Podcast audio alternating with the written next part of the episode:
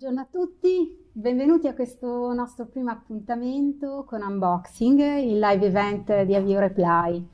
30 minuti per discutere di un tema eh, intorno all'employee engagement e all'employee experience con un ospite, eh, una chiacchierata veloce, una chiacchierata informale per affrontare appunto ogni volta un tema diverso. Oggi è con noi Luciana De Laurentiis. Ciao Luciana. Ciao, benvenuta. buongiorno a tutti. Grazie di aver anzitutto accettato il nostro invito con un pizzico di sana e lucida follia.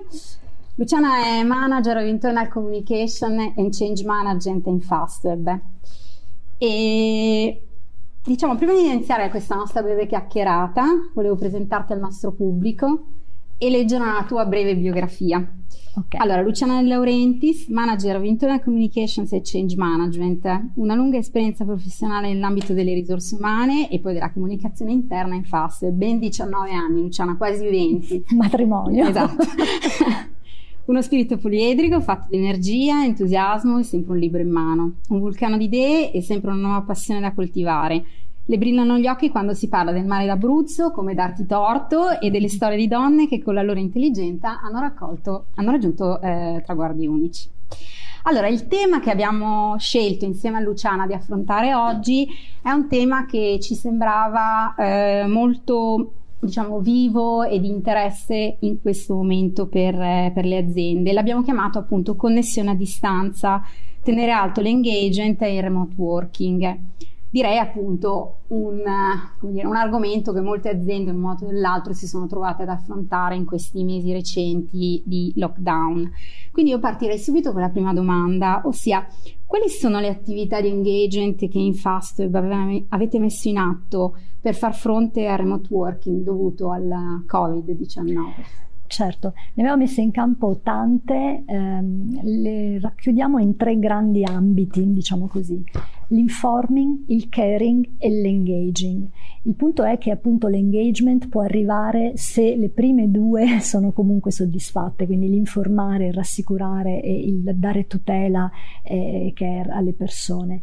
Partendo dall'informing, noi siamo riusciti a parlare eh, della prevenzione Covid prima che scoppiasse la vera emergenza. Questo è stato utile a livello di informazioni perché quando poi è arrivato il vero tema e, e la crisi del lockdown, eravamo già in una posizione in cui potevamo continuare a dare informazioni e abbiamo creato un vero e proprio eh, blog diario nelle pagine della intranet che sono diventate il, la fonte di informazioni per tutti i nostri colleghi.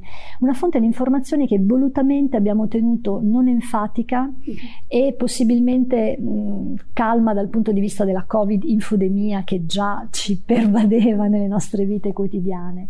Um, l'idea era dare un'informazione puntuale, tempestiva, ma chiara. Bisognava sapere chi faceva cosa, quale sede o negozio era coinvolto in quale delle scelte che stavamo facendo, sapere cosa dire agli interlocutori, ai fornitori, ai clienti. Questo era molto utile per passare alle fasi successive, quelle del caring e dell'engagement. Um, che cosa intendiamo per caring? È, è evidente che questa pandemia ci ha esposto tutti a un'incertezza e una complessità che, a cui non eravamo abituati. E benché noi fossimo eh, già molto avanti nel tema dello smart working, perché per noi era in campo in azienda già dal 2015, anche noi ci siamo trovati ad affrontarlo da un altro punto di vista. La prima scelta di care e di tutela è stato quello di remotizzare il lavoro di tutti prima del lockdown. Noi abbiamo portato tutti in remoto in Lombardia, Veneto e Piemonte già da quel famoso 21 febbraio e man mano anche in tutte le altre regioni prima ancora del lockdown nazionale. Questo perché avevamo capito che la vera cautela e tutela poteva essere quella di riuscire a far lavorare tutti in condizioni di sicurezza. Questo ha significato chiudere anche i negozi, ad esempio e quindi scegliere ehm, di farlo anche per un settore come il nostro che avrebbe potuto continuare a rimanere aperto per tutelare le nostre persone. Questo ha significato avere 3.000 persone in 3.000 luoghi di lavoro diversi, più o meno. No? Ehm, che cosa abbiamo messo in campo per loro? Beh, nuovi bisogni, quindi nuove forme di welfare, una nuova assicurazione sanitaria contro il Covid, un'assistenza medica mh, a disposizione H24, un supporto psicologico per chi ne avesse bisogno o lo avesse richiesto, la trasformazione delle nostre attività fisiche di training che si svolgevano prima nelle sedi e che sono state digitalizzate. E poi ancora un dialogo che abbiamo chiamato smart caring in cui c'erano a disposizione su base volontaria dialoghi con esperti per dire, affrontare questa lunga resistenza domestica, ma anche dal punto di vista della formazione e dello sviluppo sono state messe in campo delle azioni che continuassero a nutrire eh, il valore professionale delle nostre persone, ma anche per esempio nuove attività come la colazione con la mind fitness antifragile, un'attività molto eh, apprezzata. E da qui poi passiamo al tema dell'engagement, quindi persone rassicurate e che sanno di essere al centro eh, dell'attenzione vera, genuina dell'azienda, rispondono con un ingaggio molto forte solo se si sentono coinvolte, partecipi, attive. Qualunque cambiamento funziona solo se certo. è fatto in questo modo. Quello che noi abbiamo messo in campo anche grazie a, un forte, a una forte sponsorship del nostro amministratore delegato è una serie di attività che stavano sotto un framework chiamato Connettiamoci con l'energia. Energia per la mente e il cuore, energia per la salute, energia per la socialità. Uh-huh. Che cosa c'era dentro queste cose? Beh, per esempio, nell'energia per la mente e il cuore abbiamo messo a disposizione dei nostri colleghi una serie di interventi di relatori di eccezione, da Massimo Recalcati al giornalista Molinari, al ehm, nostro Filippo Daverio, compianto Filippo Daverio che per noi ha um, sviluppato un racconto sulla storia storia maestra di Speranza, eh, Daria Bignardi eh, ed altri personaggi che hanno aiutato le nostre persone a guardare da un altro punto di vista al periodo che stavamo vivendo. E, e, poi era quella una primavera che noi guardavamo da dietro le finestre delle nostre case e allora abbiamo eh, creato per i nostri colleghi le dieci finestre sulla primavera, dieci grandi opere d'arte dedicate a questa bellissima stagione raccontate in modo da poterle godere da un altro punto di vista. Poi per quell'osmosi per cui l'engagement che arriva da dentro eh, passa anche fuori, questi contenuti sono stati messi a disposizione di tutti su YouTube perché non c'è più questo confine eh, o comunque sempre più labile tra interno e esterno e perché l'insieme di queste attività che andavamo mettendo in campo riuscivano a far sentire le persone assolutamente eh, ingaggiate. Questo funzionava anche grazie alla forte disintermediazione della comunicazione che il nostro amministratore delegato aveva voluto. Lui era già da tempo abituato a parlare alle nostre persone in maniera molto diretta, ma lo ha fatto con più intensità e costanza abbastanza durante questo lockdown e abbiamo pensato insieme anche ad attività che appunto alimentassero una connessione fra persone così distanti ma che dovevano in qualche modo eh, rimanere motivate in una performance aziendale che, che, peraltro in quei mesi la connessione era la, la base vitale per tutto il paese. E, e dunque la sua capacità genuina di restituire attenzione alle persone è stata una delle chiavi vincenti del nostro engagement Faccio un esempio per tutti.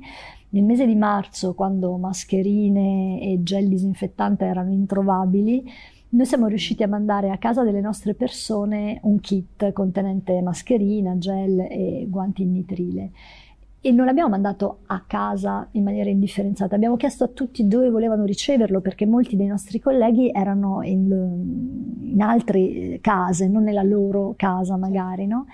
E, ehm, e il nostro amministratore delegato ha accompagnato questo kit con un suo messaggio questa cosa apparentemente semplice, piccola, è stata una delle attività più viralizzate dai nostri colleghi, sempre per questo confine labile che c'è fra dentro e fuori, perché questa è stata vissuta come la testimonianza diretta di uno dei nostri valori aziendali che, che è il care. E dunque noi non abbiamo avuto nemmeno bisogno durante questo nuovo anno in cui avevamo messo in campo nuovi valori, care, coraggio, sostenibilità, di dover fare una campagna su questo, perché la gente in qualche modo l'ha vissuta così. Questo per dare un quadro generale. e quindi diciamo una ricetta per affrontare questo, questo lockdown fatta di tanti ingredienti, ma diciamo se tu dovessi dire in questo momento a sei mesi diciamo dal, dal, lockdown, quali sono stati i punti di forza e i punti di debolezza di tutto questo Allora, a sei mesi dal lockdown, ma in un tempo che è ancora in itinere fuori dal, dallo standard. Beh, punti di forza, uno l'ho citato poco fa, questa genuina capacità eh, de- dei vertici aziendali di riuscire ad arrivare al cuore delle persone. Eh, poi mh, la nostra intranet Agora è stata denominata eh, l'unica sede virtuale sen- sempre aperta e quindi questo non lo ottieni on-off, cioè se fossimo stati un'azienda che non si fosse mai occupata di avere una social intranet, poi improvvisamente 3.000 persone vanno connesse da remoto nello stesso luogo, gli metti in mano una piattaforma, non è detto che lì condividano uh, tutto. Invece noi avevamo un terreno fertile da questo punto di vista perché le nostre persone erano già abituate a condividere sulla intranet. Quello che è successo di nuovo e che credo sia uno dei punti di forza è che le persone hanno trovato lì una dimensione in cui da lontano volevano condividere con i loro colleghi non solo le cose professionali, ma anche le paure, le emozioni eh, e anche la soddisfazione per quello che l'azienda faceva per loro. Questo sicuramente ha alimentato l'engagement a, a più livelli. Quindi un, una piattaforma di condivisione eh, che di fatto è diventata anche condivisione di valori e non solo di intento professionale. La voglia delle persone di raccontare anche come avevano modificato le loro attività lavorative, quindi noi abbiamo pubblicato moltissimi racconti dall'interno di come lavori diversi potevano essere fatti anche da remoto. Ehm, dunque questo sicuramente ha fatto la differenza. Punti di debolezza. Lo dicevi poco fa, noi abbiamo fatto tante cose, Oggi mi dico che forse in alcuni casi less is more, nel senso che probabilmente alcune delle attività che abbiamo fatto, anche quelle a maggior valore aggiunto, di maggiore profondità di contenuti, potevano rischiare di essere confuse, tra virgolette, eh, con una normale informazione standard o comunque ehm, possiamo trovare il modo di valorizzarle meglio all'interno del framework in cui le abbiamo messe. Um, però sicuramente eh, questo ehm, fa il paio con un altro tema eh, che riguarda tutte le aziende che hanno una remotizzazione così forte e così collettiva, no? come accade in questo momento. L'altro tema è un'eterogeneità anche nei livelli di maturità da un punto di vista manageriale. È chiaro che noi abbiamo cercato nuove forme di connessione con le nostre persone e nuove forme di connessione tra di loro. Eh, noi abbiamo un punto di forza che è stato la tecnologia. Se prima, durante le giornate standard, c'erano magari 3.000 chiamate su Skype, in questi mesi da remoto ce ne sono più di 20.000. Allora, se hai la rete che regge, sicuramente è molto meglio. Ma non è sempre una questione di tecnologia, perché è spesso una questione di cultura. Se tu questa cosa ce l'hai, ma hai un manager che è ancora fermo sul tema del comando e controllo, e ehm, non la usa in un modo efficace ed efficiente. Noi abbiamo avuto gruppi che hanno cambiato il loro modo di fare gli staff meeting perché hanno pensato, beh, da remoto non ci vediamo più, è utile che nei nostri staff meeting ci sia anche magari un innesto dall'esterno, da un'altra funzione. Però ci sono anche quelli che sono resti a farli da mhm. remoto. Allora, come si media no, fra questi livelli culturali così diversi? Sempre perché alla fine è la cultura che vince sulla tecnologia. Esatto. E, ehm, diciamo, in parte hai già risposto alla domanda, ma se, scongiurando, facendo i di scongiuri, eh, si dovesse ripetere un'esperienza simile, mm. che cosa cambiereste? Allora, io penso che questa esperienza... Anche in funzione, scusi, per un po' della prospettiva futura. Eh. di altre prospettive. Che cosa cambieremmo? Beh, io credo che saremmo più pronti a prendere decisioni in maniera più veloce.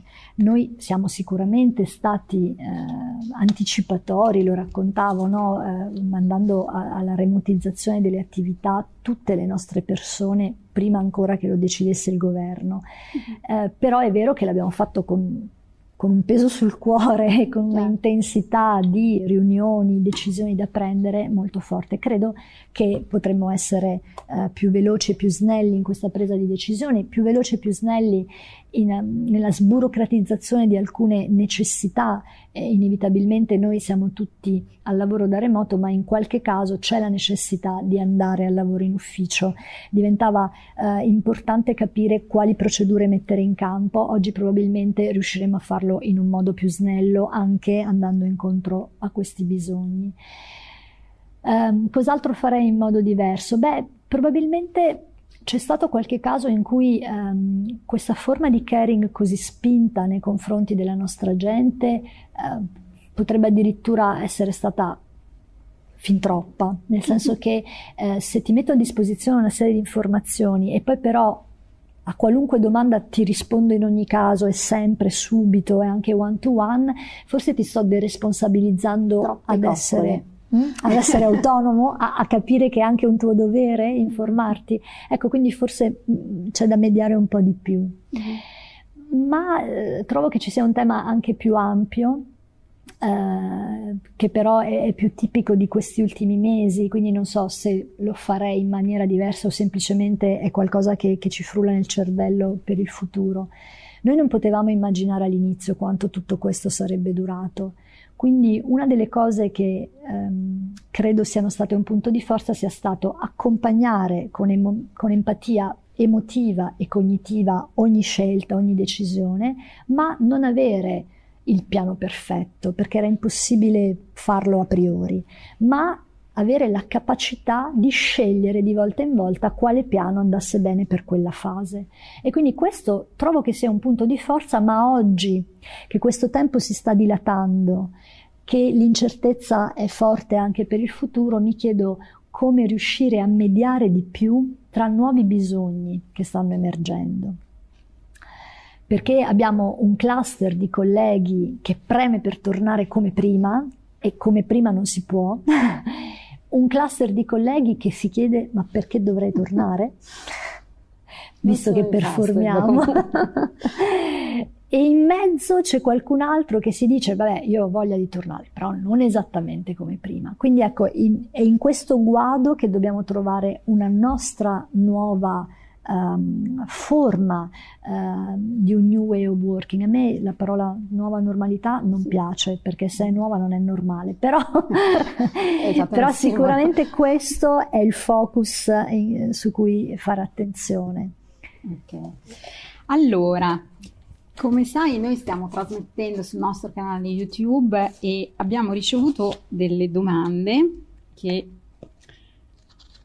allora c'è una domanda che arriva da Giuseppe che dice avete notato delle differenze nelle reazioni dei colleghi eh, che stanno nell'headquarter rispetto a quelli che lavorano invece sul territorio, quindi immagino nei negozi della forza vendita? Questa è una domanda interessante perché io eh, cito ogni tanto le cosiddette periferie dell'impero, anche perché noi abbiamo ben 16 sedi distribuite in tutta Italia. Tra l'altro mi raccontavi che avete aperto una nuova sede in pieno lockdown. In pieno lockdown, scelte coraggiose coraggiose, noi abbiamo presentato ai nostri colleghi alla stampa una nuova sede a Perugia eh, il 15 settembre, quindi la settimana scorsa. Questo che cosa vuol dire? Perché apri una nuova sede eh, in tempi di lockdown nella verde Umbria, quindi non esattamente no, vicino all'headquarter? Eh, perché sebbene siamo tutti consapevoli che non esisterà la normalità di prima, ma esistono ancora alcuni bisogni che ancora saranno le sedi a poter soddisfare, quindi non si tornerà negli uffici come si faceva prima, ma si tornerà negli uffici perché il bisogno di relazione è ancora molto forte, non siamo ancora pronti per una totale dematerializzazione. E sicuramente la capacità generativa nasce anche dall'incontro informale. Eh, rispetto a headquarter e periferie dell'impero, no, noi abbiamo tante sedi, le più grandi sono a Milano, a Roma e a Bari e, e, poi a Catena ci sono tutti gli altri, però eh, la vicinanza e l'engagement che abbiamo sentito dalle persone non dipendeva dalla vicinanza geografica, questo no. Di sicuro se c'è una diversità posso dire che chi preme di più per rientrare forse sono le persone eh, delle grandi città e delle sedi più grandi. Ok. Allora c'è un'altra domanda aspetta che la devo leggere. Dunque, eh, è una domanda sul ruolo del vostro amministratore delegato, a cui ho accennato prima. Allora, Chiara ci chiede, il vostro amministratore delegato ha ricoperto un ruolo importante durante il periodo di lockdown. Nel percepito delle persone, il suo ruolo è ancora così forte o è cambiato in questi ultimi mesi? L'ho detto poco fa, lui è stato determinante in questa capacità di cortocircuitare no? eh, l'azienda del vertice, l'azienda della base. E, mm, è stato genuino nel suo interesse a essere vicino a tutte le nostre persone, le persone questo lo hanno recepito e non si è eh, raffreddato nei mesi e nel tempo, anzi siccome settimana scorsa il nostro amministratore delegato ha pubblicato un libro per, per Oscar Mondadori che si chiama Get in the Game ed è diciamo così la, la trasposizione di una storia di successo che è la sua ma che è quella di Fastweb in cui noi di, di, e quindi le persone che lavorano in questa azienda sono e si rivelano protagoniste e quindi questo non permetterebbe il raffreddamento certo. di, di, questo contatto, per cui il suo ruolo è ancora de- decisamente determinante. Lui ha instaurato una costanza di appuntamenti nel tempo, in questi mesi, e le persone aspettano quell'appuntamento, quella mail del mattino del lunedì, eh, come ormai imprescindibile. Ok, ti faccio io un'ultima domanda invece, che è mm, diciamo, rispetto a tutto quello che avete vissuto, quali diciamo, sono le principali lesson learned e come capitali, capitali, capitalizzerete su queste lesson learned? Allora, se avessi già la risposta saremmo già ecco. un passo avanti, però è vero che questo è il tema su cui fo- focalizzarci.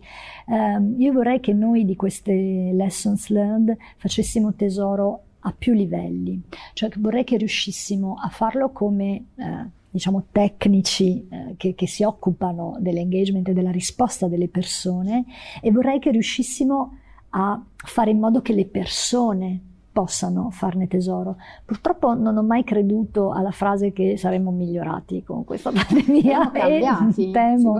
Però, però, sicuramente esatto, siamo cambiati. Non importa se in bene o in meglio, ma è cambiato il contesto e quindi inevitabilmente siamo cambiati anche noi.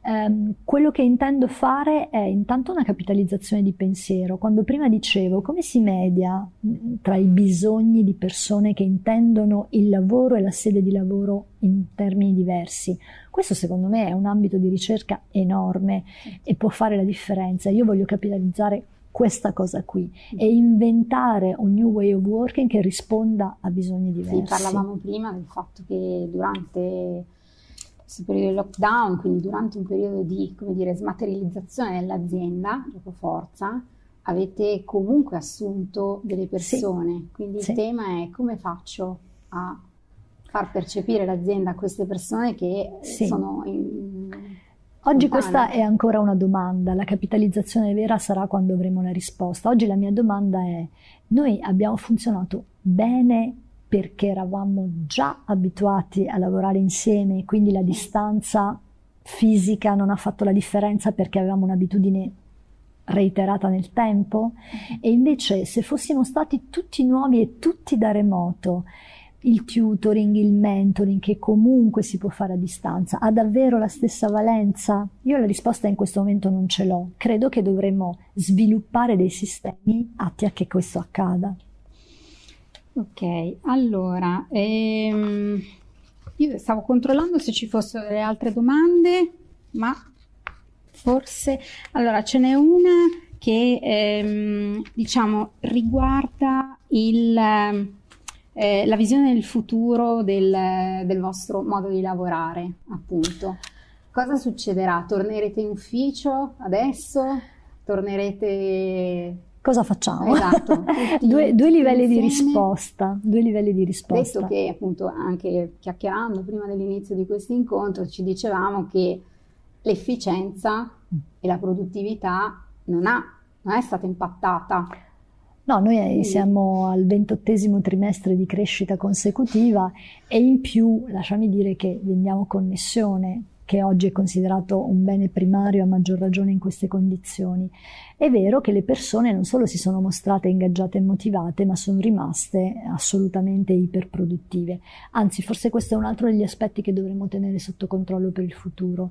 Quanto è vero che nel lavoro da remoto si perde un po' il distacco e questa conciliazione rischia di andare più a favore del lavoro che della esatto. vita. Sicuramente in molti abbiamo lavorato di più da remoto che, che in ufficio.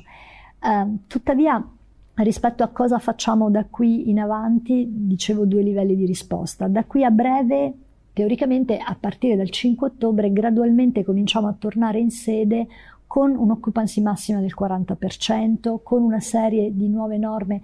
Una delle cose che ci siamo inventati durante questo periodo è la Covid New Ticket, quindi una nuova eh, etichetta, una nuova serie di comportamenti. Il primo step è come riusciremo a fare in modo che al di là di divulgarli le persone rispettino questi nuovi comportamenti.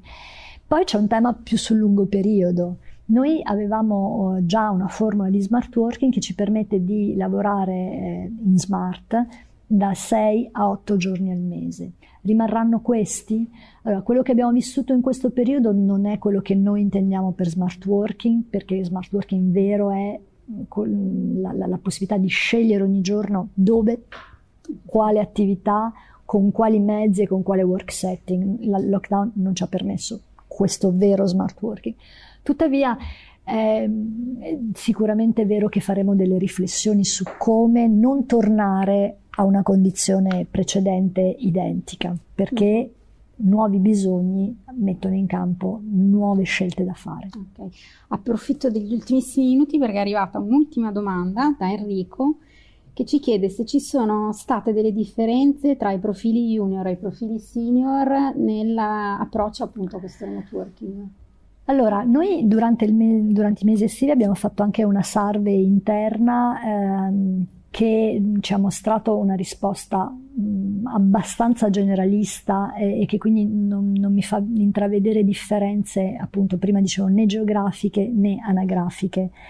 È vero però ehm, che ci sembrerà paradossale, ma ehm, sono i giovani che spesso hanno più bisogno del contatto e di venire in ufficio, anche perché probabilmente patiscono di più questa, eh, questo essere relegati nelle proprie case. Se le persone anagraficamente più avanti hanno magari anche altre necessità di caregiving verso la famiglia, eh, il, il, lavoratore che, che, che in quel momento ha come sua responsabilità il lavoro, ma non un caregiving da certo. sandwich. Una questione anche di disciplina del lavoro. e, e, quindi secondo me non posso dire che sia emerso in maniera diretta nemmeno nella, nella survey che abbiamo fatto, però per conoscenza diretta posso dire che è vero che i giovani hanno comunque questo bisogno e ce l'hanno anche quelli che entrano per esempio adesso in azienda, in un'azienda remotizzata. Sicuramente il loro bisogno di tutoring è più forte.